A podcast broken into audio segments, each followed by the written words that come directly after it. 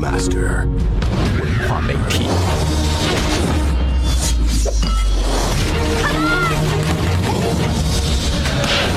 充电时间，文化媒体人。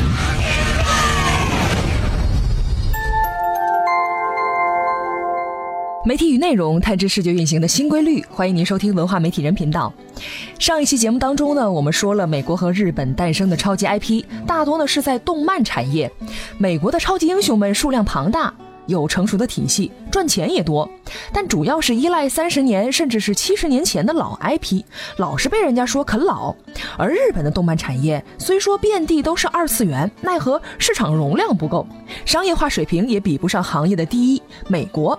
而我国的动漫产业呢，明显不能复刻美国的超级英雄，也不能照搬日本的二次元。越来越多的资本投入到这个市场，正在孕育下一批超级 IP 的出现。那么今天这个节目，我们就来说说，有了美国和日本的前车之鉴，我国的动漫产业出路在哪儿呢？Hello，充电时间的各位小伙伴们，大家好，我是槽点娱乐的创始人程震。如果有对泛娱乐、影视、动漫 IP 感兴趣的同学，请关注我们公司的公众号“槽点娱乐”，小草的草，点字的点。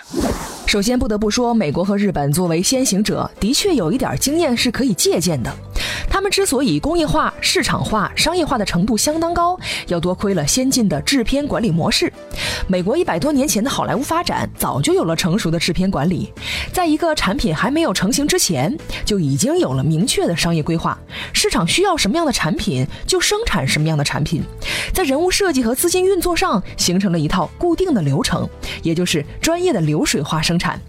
大家看到的那些超级英雄大片，称得上是流水的英雄，铁打的制作模式。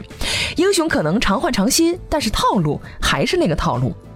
日本呢，人才过剩，制作能力强，全民二次元动漫产品的生产体系很早就成熟了，在形象开发上有很多值得借鉴的地方。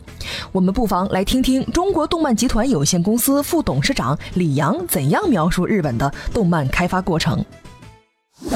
充电语录：投资八个亿人民币，两年的研，包括研发、在建造、在做模具，它建成了之后，当年就收回了全部的成本，经营了已经十七年了，到今天，每年还有将近三个亿人民币的纯纯利润，扣除成本，人工成本，扣除税收。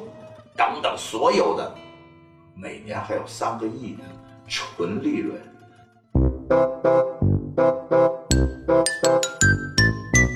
美国和日本的动漫产业呢，虽然是存在诸多问题，但他们的人物开发、制片管理的确是我们学习的榜样。但在与他们竞争当中，我们也不完全是处于劣势的。比如说，互联网给我们动漫产业带来了很大的机遇，就远远比他们要多。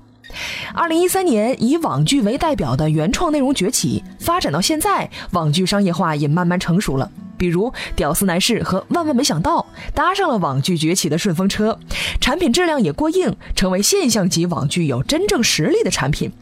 在推出大电影之前呢，这两部剧已经收回成本了，稳赚不赔了。登上大荧幕之后，也给他们带来了上亿的票房。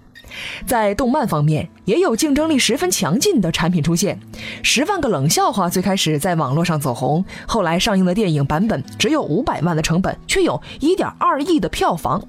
还有风格独特的《秦时明月》，在动画走红之后，不仅推出了手游和电视剧，最近也开始计划电影项目了。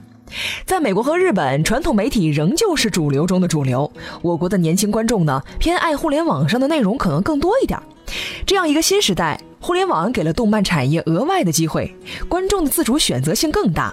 确定作品的受众，分析受众人群的喜好是成功的关键。从九十年代末的日本动漫到现在越来越多样化的动漫产品，观众所接触的动漫文化越来越丰富，对产品的要求也越来越高。既然是动画，画面精美总是必要的。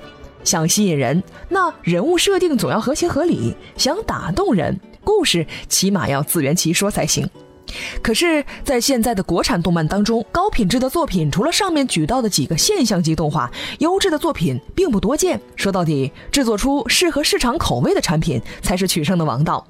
像《大圣归来》，九亿多的票房打破了国产动画的记录，仅仅是因为它的画质好、情怀高吗？说到底，还要归功于它的准确定位。当然，也少不了《西游记》这个超级大 IP 的号召力。对于中国观众来说，我们不可能复制美国超级英雄的路线，也不可能走一条完全的二次元的日本路线。但在新的移动互联网时代，有更多的新机会打造全新 IP。同时，我们也不能掉到日本漫画的死胡同里面，埋头制作，不管市场的思路和传统渠道，都是很难走通的。而互联网网剧成为巨大的机会，网络孵化的原创 IP 具备天然的高效转化优势。只有赚到钱，才可能培养出一个巨大的产业。结合美国、日本的工业化产业结合经验，规避他们的产业弊端，打造出新的中国原创超级 IP，那么相信动画产业的崛起也就不远了。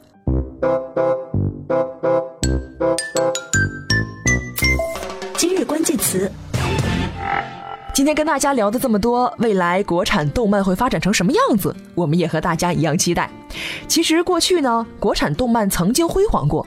小的时候，想必大家都看过《黑猫警长》《葫芦兄弟》这些家喻户晓的动画片，是那个时代的先驱者创作出来的。我们过去的动漫产业是怎样一步步发展的呢？中间又有哪些辉煌的成就呢？今天您在充电时间的微信公众账号中回复“国产动漫”四个字，就会收到一篇精彩的文章了，跟您分享了中国动漫曾经创造的辉煌历史。本期节目由勒布朗企划编辑，Loud News 老彭监制。感谢您的收听，我们下期再见。在交战之前，意念已经开战，因此一招